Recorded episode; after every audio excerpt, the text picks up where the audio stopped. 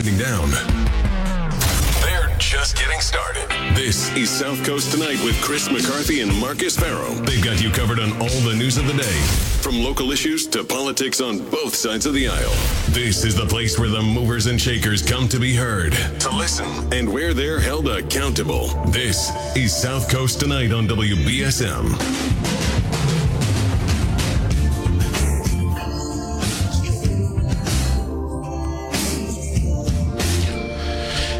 Welcome to South Coast Tonight. I'm Marcus. 508 996 0500 is how you can join me and my guest tonight, uh, Adam Bass. So, Adam Bass is uh, writing for the North Star Reporter in North Attleboro. He's the host of the Cod Cabin podcast, which follows Massachusetts politics. And uh, he's here in studio with us. He made the trip. Thanks for making the trip. Glad to be here. Uh, love New Bedford. Beautiful, beautiful uh, harbor. I, I, I was struck by it when I was driving down by, to Fairhaven by it. was really beautiful. Yeah, it's really nice. Uh, it's it's really great, and I think they're doing a good job leveraging those assets into some into some promising developments.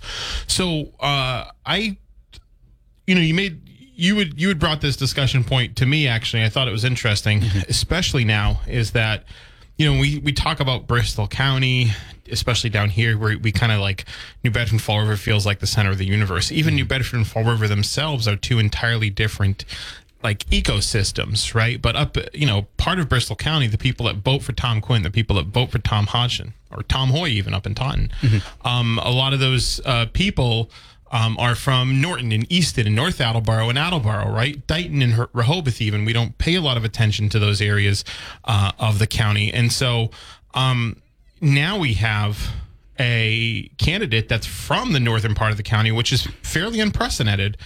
Uh, we haven't, uh, and that's Attleboro Mayor Paul Heroux. Um, just before we get started, can you talk about like you, you were talking to me off air about um, you know sort of the demographics or the the demographics in the county are, are changing, and, and how are they changing? Well, Marcus, what's going on in North Attleboro or uh, Northern Bristol County right now? Um, these are more. Uh, the, it's more comprised of college-educated voters, namely ones that will vote uh, more towards Democrats. Uh, right now, you have uh, people in North Attleboro, Attleboro, uh, not Dighton, Easton, Taunton, and Mansfield Norton really just consolidating their vote for um, oh, excuse me, uh, Paul Heroux. Uh, And what really happens there is that he's really taken uh, North Attleboro, North Attleboro, North Bristol County. I've worked in North Attleboro so many times, I keep thinking that's the center of the universe. Right. Um, but really, what he's done is that he's sort of consolidated a base there. Mm-hmm. Uh, every time I go by, I see lots of his signs, lots of supporters there. Um, but it's also filled with Hodgson supporters as well. Mm-hmm. Um, you know, he's been around for 25 years. That's longer than I've been alive. Um, and he's been almost an institution to uh, Bristol County as a whole. Go down Route 6, you see his support. Go into uh, West Westport, see there. Um, and really, it, it's going to be hard for him to take uh, to take any chances to take on Hodgson because he's been there for so long. Now, what's going on with the demographics? You definitely are right.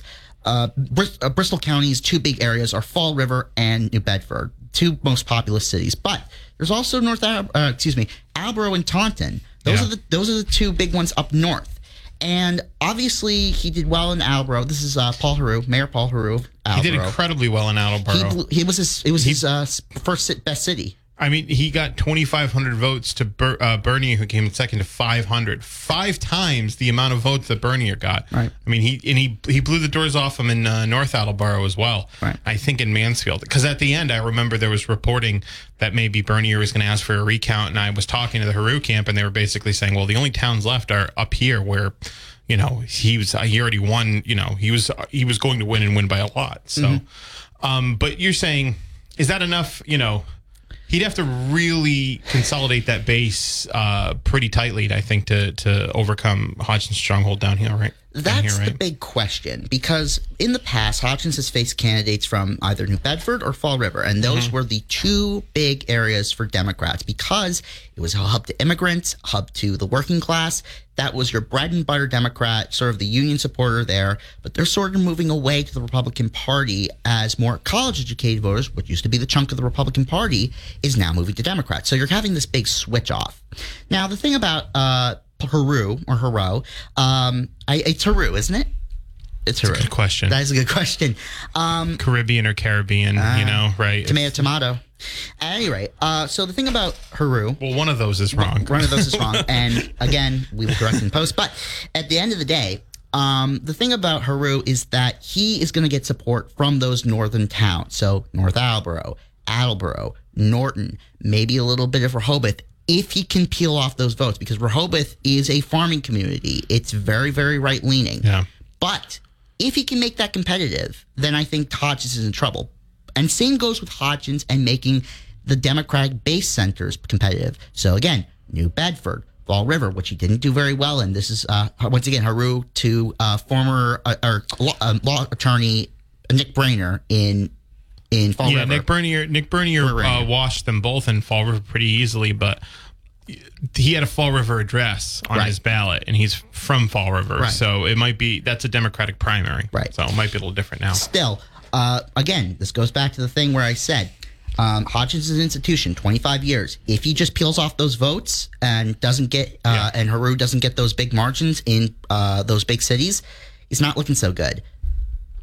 So we're speaking with Adam Bass uh, of the North Star Reporter. Um, so and also the Cod Cabin podcast. So um, you're saying is he's he's got a he's shored up a base in in the northern part of the county, maybe even Seekonk too. I think that's a that's a bordering town of Attleboro as well. Um, and if he can maintain his base down there while his key his path to victory you think is maintaining his base there where you know he's he's he's got a strong uh, name recognition and tapping into the votes here for for uh, like the the heavy democratic areas like New Bedford and Fall River Right. that would be his pathway to victory over Tom Hodgson In some ways, it's actually very similar to uh, what I believe uh, Barney Frank did way, way long ago uh, when he represented Massachusetts' 4th Congressional District, which is what New Bedford and Fall River are a part of. So think about Massachusetts. well used to be or used to. No, we're still part of MAO4.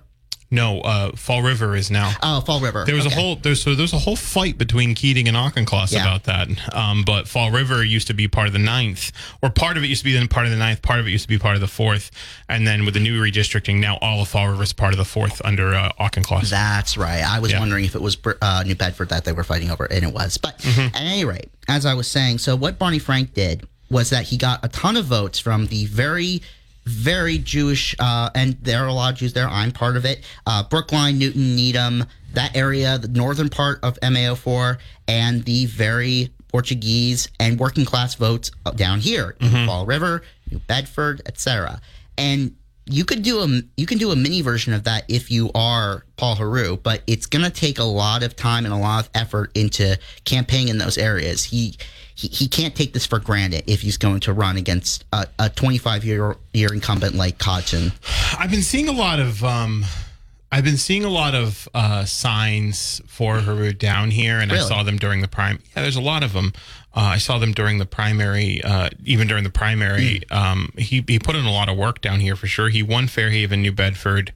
Uh, he won uh, Dartmouth as well. He he won this area. I think part of the reason is, you know, he did really well in the debate here. We have a strong listening audience um, ar- around here, and he did really well in the debate here. And he you know he hit he sent some mailers out, which uh, you know the other two guys really didn't like, I guess. But he sent some mailers out that were really effective down here in this area too. He really hit the campaign trail here. But um, what? So the what's the reception of Mayor Heroux in in Attleboro and North Attleboro and the surrounding towns? Uh, They love him. Um, The thing about Heroux that makes him really liked in those areas is that he's really staked his career on those social changes he's made in Attleboro, uh, really leaning into uh, clean energy initiatives and really taking uh, a hold of the solar industry in Attleboro, um, really turning into uh, basically taking what is a simple city and turning it into the part of a, of a national zeitgeist, which I've seen multiple town leaders and city officials do nowadays because everything is national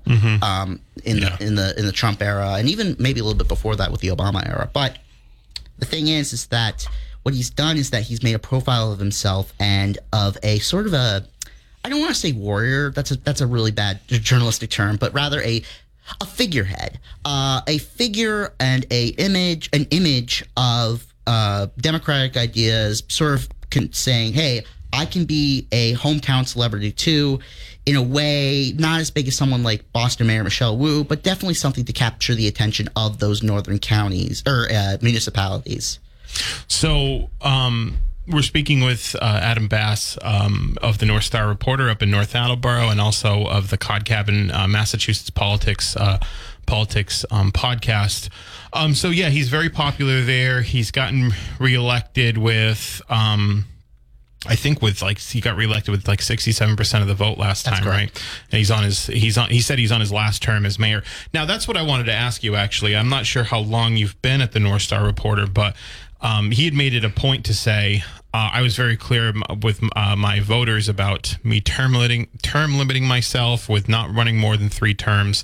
Um, there was some criticism by his opponents in the primary of him abandoning his constituents, but they seem to have either known about it or not cared because they they gave him their votes in the primary. Has was that like telegram? Was that was that something that was discussed at all? No, no, not really. Again, it was sort of the, the conversation among Democratic voters that I've talked to at the polls during the early voting for North Alabama was, I want someone who can beat uh, Tom Hodgson. You know, that was sort of the main thing. Like, why Yeah. do we go out for a vote? It's because we want this candidate to beat the other candidate.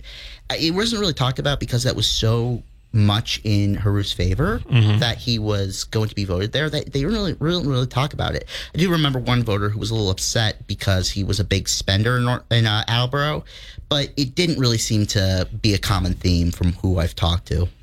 Yeah, again, I, it, it it it couldn't be with the returns that he got in that uh with the returns he got in those in those elections either. And my under my my experience is when I see people, you know, sometimes they say, well, they're just using this office as a ladder to this office, and it sounds like, well, it sounds like they want to do a good job in that office, right? Like, oh, he's just going to use mayor to to propel himself to sheriff or governor. Well, he'd have to do a good job in order to do that, so that's fine with me, you know. that that's one of the things I've been curious about as a as a reporter. Is that technically speaking, going from uh, mayor to sheriff is a is a step down. Usually, it's the other way around. You think so? Well, I mean, it, it the sheriff job is not one that's particularly a big public service job. Uh, well, that's I not mean, true. it's got to be more money. It's more territory. It's probably a bigger staff. You're you're you're maybe not as. It's different here in Bristol County, right? Because Bristol County has the most recognized sheriff Yes. in the Commonwealth. But across the other, you know, if we're speaking more generally, across the Commonwealth, like 17% of people know who their sheriff is. So, you know, I guess in the in the sense that you're not involved in the day to day part, you know, parts of people's lives, maybe it's a maybe it's a step down in name recognition. But here, I I, I can't imagine it is. I would have to respectfully disagree because l- l- let me put this perspective here.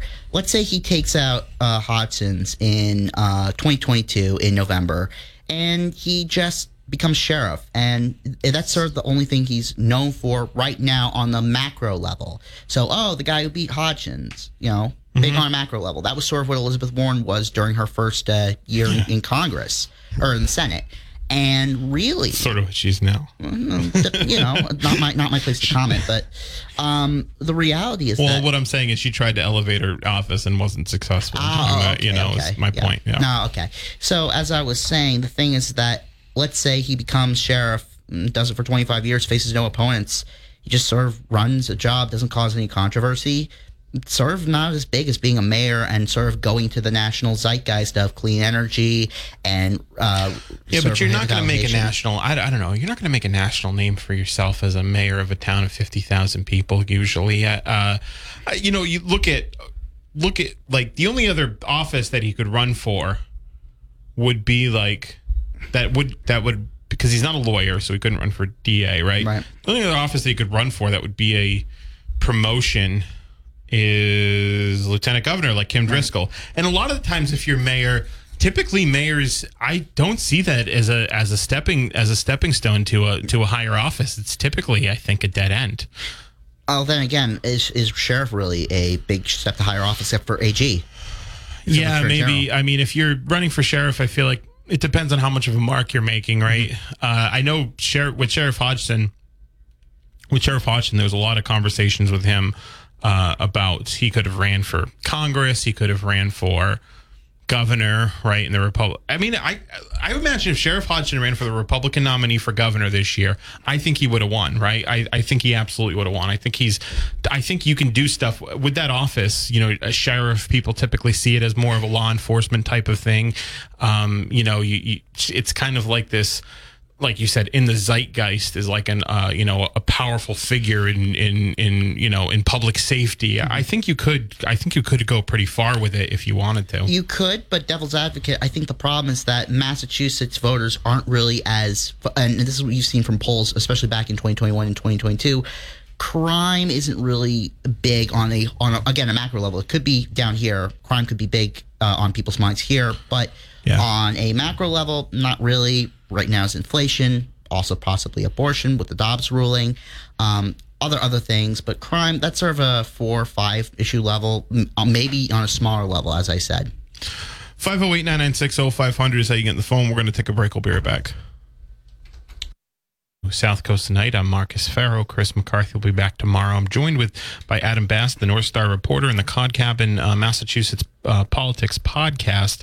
So we were talking a lot about Northern Bristol County and sort of the dy- dynamics there, the reception um, of uh, Mayor Paul Heroux, his his job performance, and uh, maybe his potential path to victory um, in a because now you know people a lot more people down here are aware of him being being the fact that he's running against uh, Tom Hodgson for countywide office. So that's something we're going to keep on talking about. We're all obviously going to have. You know, we've already had uh, Mayor Heroux and Tom Hodgson agree to a, a, debate here, and they'll be in sometime in October. We've also got them scheduled to come in for separate interviews. But we're joined by Adam Bass, and uh, we're going to move to some statewide stuff because I know you're you're on that mm-hmm. um, pretty good, and uh, you know we've got some statewide offices. We're on to the general election. Right. Uh, let's start with you know let's start from the top of the ticket down and, and talk about the governor's race. What's your what's your thoughts on the Maura Healey Geoff Diehl uh, election? Well, I'm going to make a claim uh, that's probably going to uh, be controversial. I think there's going to be a very high turnout for this election between uh, Healey and Diehl. Why is that? Um, well, first of all, Healey is well quite popular. She gets about yeah. 20, 20, 23% of the vote in polls. And there's a lot on the ballot this year. There's talk about, you know, abortion, uh, Healey just uh, released a statement this afternoon, and it says abortion access is on the ballot. Right wing extremists will do whatever to ban abortion across the country, and she ties it to Geoff Diehl, who made who who made legislation to ban ador- abortion and and doctors who've come, who've done abortions for up to five years, and she's really trying to bring Diehl into the fold of what's going on with the Republican Party nationally. I think uh, that's fair mm-hmm. because he, you know, he got the endorsement of Trump. So I think that's a fair thing, and he's not running from it. It'd be unfair if it were tying Baker to it, right? I don't think that'd be a mischaracterization. But this no. is, yeah. But I think this is an apt characterization of Geoff Diehl and his politics. Mm-hmm. Uh, the thing about Diehl is that he's taking an approach which involves sort of keeping a low profile. At the same time, Healey's going to drag him out of that low profile into the spotlight. There's going to mm-hmm. be one debate, as far as we know we know they've agreed to one and they're considering others. Mm-hmm. That's the official answer I, have I've gotten uh, from from Healey. Well, and more of a casual conversation, but uh, at the, in Healey's camp. But um, th- it's kind of ironic. Geoff Diehl asked for three, but he ran from debates for Chris with uh, with Chris Doughty. He definitely said that he didn't need to debate. He said that he had it in the bag and that he was going to win. He did win. Um, but but yeah, go ahead. But doesn't that sound like okay? You're playing with it's basically you're up two scores. You're playing with a lead. Mm-hmm. I get it. So you're going to run the ball. But this is a debate. I mean, if you really thought you were the better candidate, wouldn't you have no problem going up there and and and showing yourself out with uh, you know? Sh- basically debating your points with in your in your resume with with uh, in front of your constituents? It, it definitely feels like this is a common theme amongst candidates this year, especially those who are leading that they don't want to debate. And mm. a, a, theory mm-hmm. I have is that it is a way to keep control of the race, so the ball is still in your court. Yes, uh, it's a way to say, look, you want to go up against me? I'm the metaphorical giant here. I have the bigger poll lead right now. And in this case, you know, that creates a way for to psych out the other candidate if they're going to try to debate. It makes them look like but they're trying to go up against a. Don't the people deserve to see these candidates in a room talking about yeah. their policy points. Oh, absolutely. And I think that's it's kind of a shame. It's unhealthy for this process that like and part of this is the Republicans party uh, Republican parties uh, the mass GOP's party for running candidates that are woefully unqualified for office, right? Part of like uh, Jay McMahon, who I don't know. I've heard he's a great guy. I know people who know him. I've heard he's a great guy, but he's a trial attorney in Buzzards Bay. Andrea Campbell was a Boston City Council president, was a lawyer under Deval Patrick. Like got the support from Maura Healey, is qualified for that office, right? Is qualified for a higher office. Jay McMahon's not. Why should it's kind of like why should she, right? In Secretary of State, I don't even want to talk about that race because of the candidate in the GOP side and what a what a, what a nightmare of a human being that person is. So, um, so the you know I think part of it is like the just you know the state the state GOP is is in a, a state of like complete disarray. I would use a term that uh, someone called uh, that someone used. His name is Steve Koczela. He works for Yeah, he's uh, a poll, polling guy. Yeah. Um, it's a lifeboat shootout shootout with the Massachusetts GOP right now. They have decided to take on the approach that going national uh, with Trump-like policies and literally attaching themselves to Donald Trump um, is the best way to go about things. But really, that's not the way to do things. Uh, I'll give you an example. No, it's not. Um, in the Barnstable DA county race, uh, all three Republicans took a very moderate approach to how they would uh, act as DA. They focused squarely on issues such as drug trafficking, um, opioids in the Cape, which is a problem. Yeah. Uh, and just said, look, this is what we're going to do. This is how we're going to focus things. We're not going to get into vote stealing or any of that stuff that Trump is talking about. We want you to focus on us, not on the party. And Yeah. they have a very good chance of winning because Barnstable County likes their Republican DAs. And that sort of brings the problem up. That that's my um, Okay. and that's sort of the issue right now with the Republican Party in Massachusetts. They want to go national. Uh, Chair Jim Lyons even uh, made multiple tweets during Biden's speech that said, you know, I'm a MAGA Republican when he was denouncing them for uh, acts calling for violence and uh, overthrowing elections. Right. Yeah. The the infamous red lighting speech. Mm-hmm. So, um, but Jim Lyons also said, "Oh, we're going to find like basically pockets of the Commonwealth in which we have influence, but they they're not even doing a good job of that. They're not. I don't think there's any. Are there any competitive?"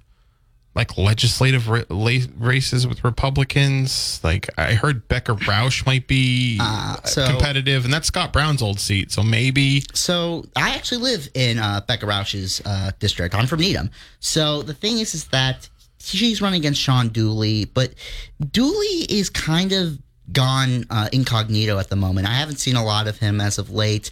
He is sort of state rep, right? state rep. Uh, no, state senator. State senator. Uh, running for state no, senator. he's a he was a state rep. Yes, yes. Okay, yeah. I, I thought you were talking about the race in question. Yeah, no, no, state senate. Yes, I know that. Yeah, that is correct. Um, it's Scott Brown's old district. Yes, yes, that right. is Scott Brown's old district. And the thing is, is that Becca Rausch is very popular. She's even popular in Bristol County, where she had those old uh, municipalities until Paul Feeney took them after redistricting.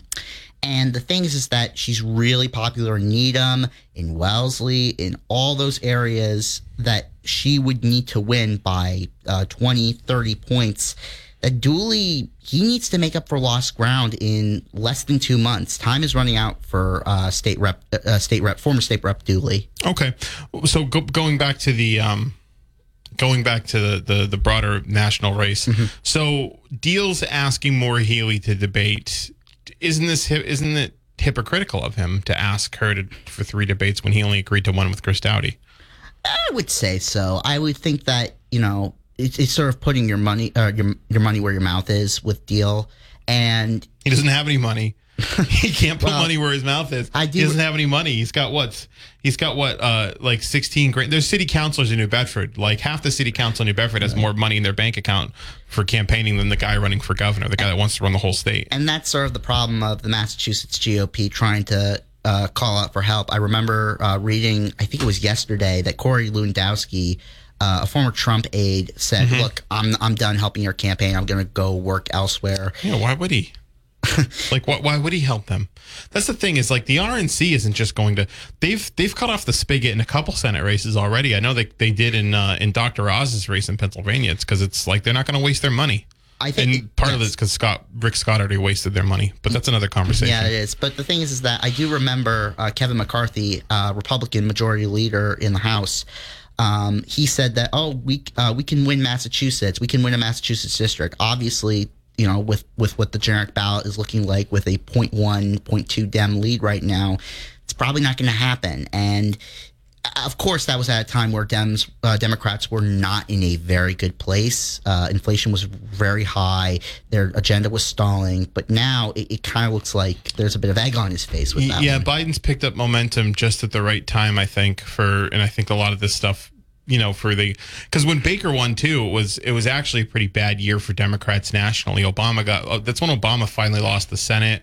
Uh, he got shellacked. The closest race, I think, I mean, for Congress was Keating, and it was, I mean, he won by like ten points. I think that was the closest race, though. Uh, before that, it was to say, um, but that's neither here nor there. Um, so, so we're, I think we're pretty much in agreement. Maura Healey's going to win that. There would have to be a lot to happen in, in for for Healy not to not to win that race.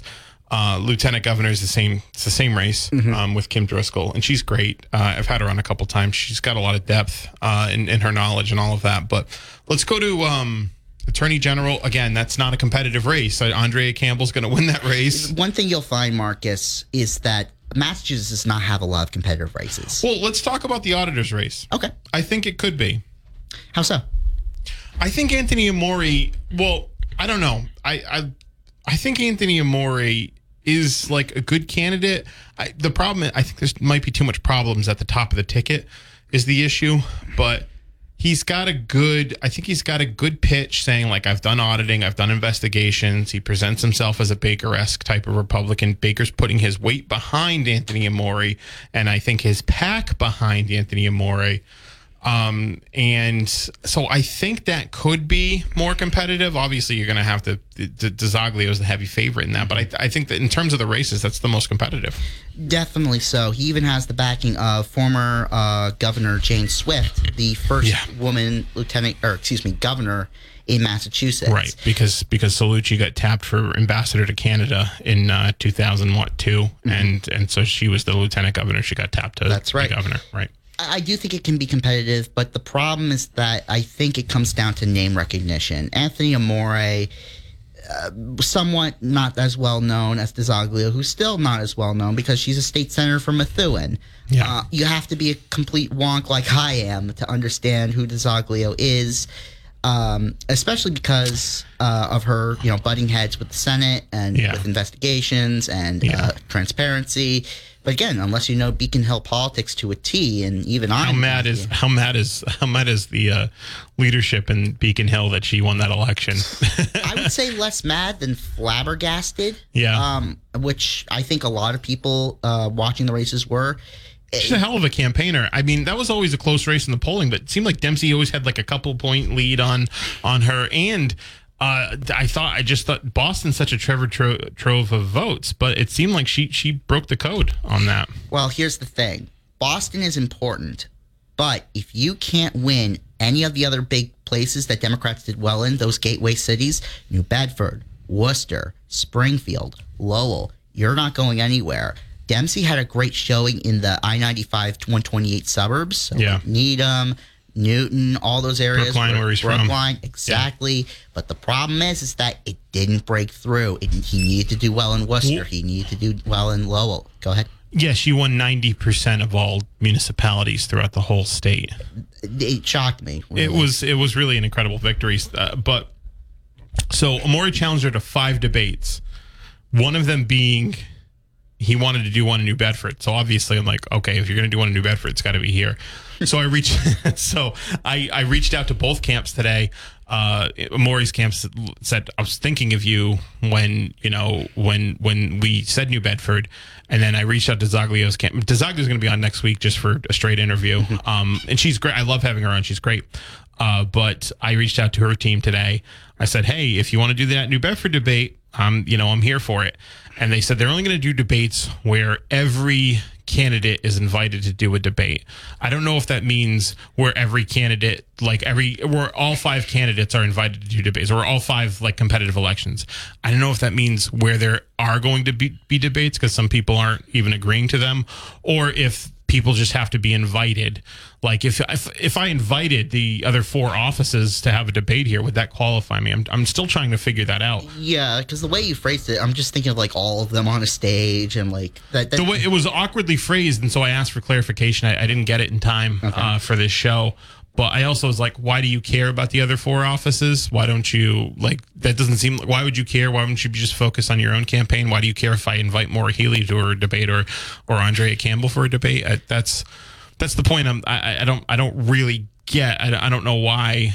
I don't I, like. I don't get the reasoning behind it. I think what could be explained with that is that that way she can do better because the top of the ticket for Democrats is strong. It's Maura Healey. It's uh, Kim Driscoll. It's Andrea Campbell. You have three women on the top of the ticket, and then you have number four, DiZoglio. You know, auditor, not well known, uh, not a well known uh, position in power in government, and not a well known race. I think honest. she's gonna. I think you know. I think if she wins, I think she's going to make it a well-known office. Honestly, I think she's again, she's a really impressive campaigner. 508-996-0500. I'm going to take a break. We'll be right back. 1420 WBS. to South Coast Tonight. I'm Marcus. Chris will be back tomorrow.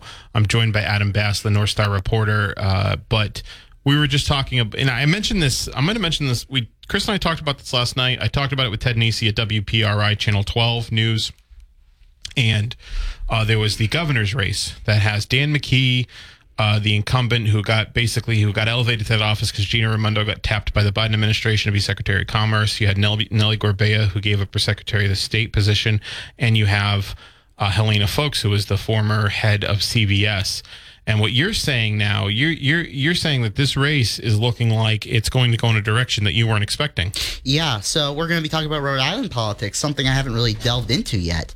Uh, I thought uh, McKee was going to win, but it looks like Foulkes is pulling it off. Uh, McKee is doing well on the uh, Massachusetts border area, so Pawtucket, Central Falls, those areas. Meanwhile, in Word, Rhode Island, so Newport, uh, this is where Foulkes is doing well. So Newport, Westerly, those areas. Makes sense. So, and Gorbea, who's from uh, Providence, is doing well in Providence. So, it is a very tight tight race right now. So, Decision Desk uh, headquarters, which is where you can find all these races, is reporting 82% in. They are close at a 36 36 uh, lead for each uh, McKee. Current current governor of Rhode Island and Foulkes, who is the CV, CVS, CVS head. Excuse me. So it's going to be a nail biter. That's interesting. I mean, Foulkes kind of came on in the last uh, few weeks. She got the endorsement of the Boston Globe, who's now endorsing races in Rhode Island because the Providence Journal doesn't do endorsements because they don't have an ed- editorial board anymore. Uh, that's a broader conversation. But um, but uh, she also did really well in the debate on Ted Nesi, who you heard here last week. Ted Nesi, Channel 12 WPRI. She did really well in that debate. She had Nancy Pelosi, the Speaker of the House, campaigning for her because their moms are, are she was friends with Helena's mom. Really? Right? Wow. Yeah, they were college roommates. That's what Ted told me. Yeah, isn't that interesting? So, um, so it looks like Foulkes might pull it off. And you said this is the first time since when? 1902. First time since 1902 that a sitting governor would lose in a primary election, not a general election, but a primary election. Yes, and that would be huge in in this day and age because New would be England loves its incumbents. Yeah. Uh, Maine, New Hampshire, Vermont, Massachusetts, Connecticut, and Rhode Island. If there's an incumbent, we will we will vote for them in terms of our you know molecular structure as as voters. Yeah, the last incumbent governor to lose was what Dukakis in 80 before he got reelected again a few years later, right? Uh, he, he had a mulligan. yeah, he had a mulligan. Yeah, yeah, he, he got a mulligan. So, uh, in Rhode Island, I don't think has has knocked out an incumbent um, an incumbent uh, governor since the '90s. What Sundlun or whatever his name was? I think Sundlun won in like the early uh, '90s. Um, did Paul LePage run for reelection? I think remember in I'm Maine. trying to remember. Well, let's see. Lunatic. Uh, he ran in 2012. Yeah, I think he ran in 2014. Maine has two term governors, right? Yeah, I think he might have I just termed out. I think he termed out. I think that's what happened, and now he's running again against Janet Millis, who is the current governor of Maine. Mm-hmm. And it, that one's going to be even close too, because you know, on one hand, Janet Millis is somewhat popular in Maine, but also in Maine's second district, which is the northern part, usually where the quote unquote mitten is, that little top hat part of Maine. Mm-hmm. That's very conservative. So you're going to see voters really flock to LePage on well, that. Trump Trump was man- managed to grab those two extra electoral votes both times in, in Maine, right? Yep. There was those two electoral votes that because some states, Maine and Nebraska, split their electoral votes for whatever reason. So like Obama and Biden were able to win the first district in Nebraska, but and but Uh, Trump was it able, was the second district that they won. fine. I'll take your word. I'll take your I'll take your word for it, Adam. That this I'm is just looking at the phone right now. It says second district. second district. Yeah, and in Maine. uh, So that's so that's interesting. So you might see Helena Foulkes as the next Rhode Island governor. Uh, you know, kind of just coming on the scene pretty. I think fairly late, uh, and never held, never holding elected office. Kind of like what Chris Doughty tried to do, but I guess in a way that's maybe a bit more successful. Um, I wonder how much the splitting the vote has to do with this between three candidates. It very well could be. And again, uh, it's sort of ironic because one of the things I was told about Pro- um, Rhode Island, and I am not a Rhode Island expert. You will have to talk to Ted Nesi on that one. But one of the things I Sure do know about Rhode Island is that Providence means everything. So what happens if in a three candidate race, two of the candidates do very well everywhere else, but one of the candidates does well in Providence but comes in third? And that's sort of what you're seeing right now. Interesting. All right, we're going to take a break. We'll be right back. 1420 WBS. Star reporter and the Cod Cabin podcast. Adam, where can people go to learn more about your work? Great. Well, you can go to the NorthStarReporter.com to check out uh, North Star Reporter. It's a local paper in North Attleboro. We cover about everything politics, government, uh, business, sports. We do everything. And in terms of the Cod Cabin, you can find us on Spotify, Apple Podcasts. Just go click on the Cod Cabin. You can find my hosts, Jesse Hahn, Jack Leary, and Logan Rabe, all great friends of mine all great people. And of course, for the North Star Reporter, you have my editor and the guy who has helped me out all the time, Max Bowen. So, yeah, without them, I'm pretty much just Adam Bass. And you said uh, Ted Nesi was a friend of the show uh, yeah. in Channel 12. He was a he's a he was a mentor of yours. yes, he taught me at Wheaton College uh, in my senior year. Uh, took an intro to journalism class, and you know he, he got me hooked on it. And I really appreciate all that uh, Professor Nesi has done and just really helped me out uh, from time to time. I saw him at the uh, Biden event at Somerset that when President Biden came. Yeah. And without him, you know, I'd be, you know, just wandering and figure out what, what I want to do. Well, uh, Adam, thank you for coming on. We'll definitely have you on in the future. And uh, yeah, Adam Bass, North Star reporter, uh, Cod Cabin podcast.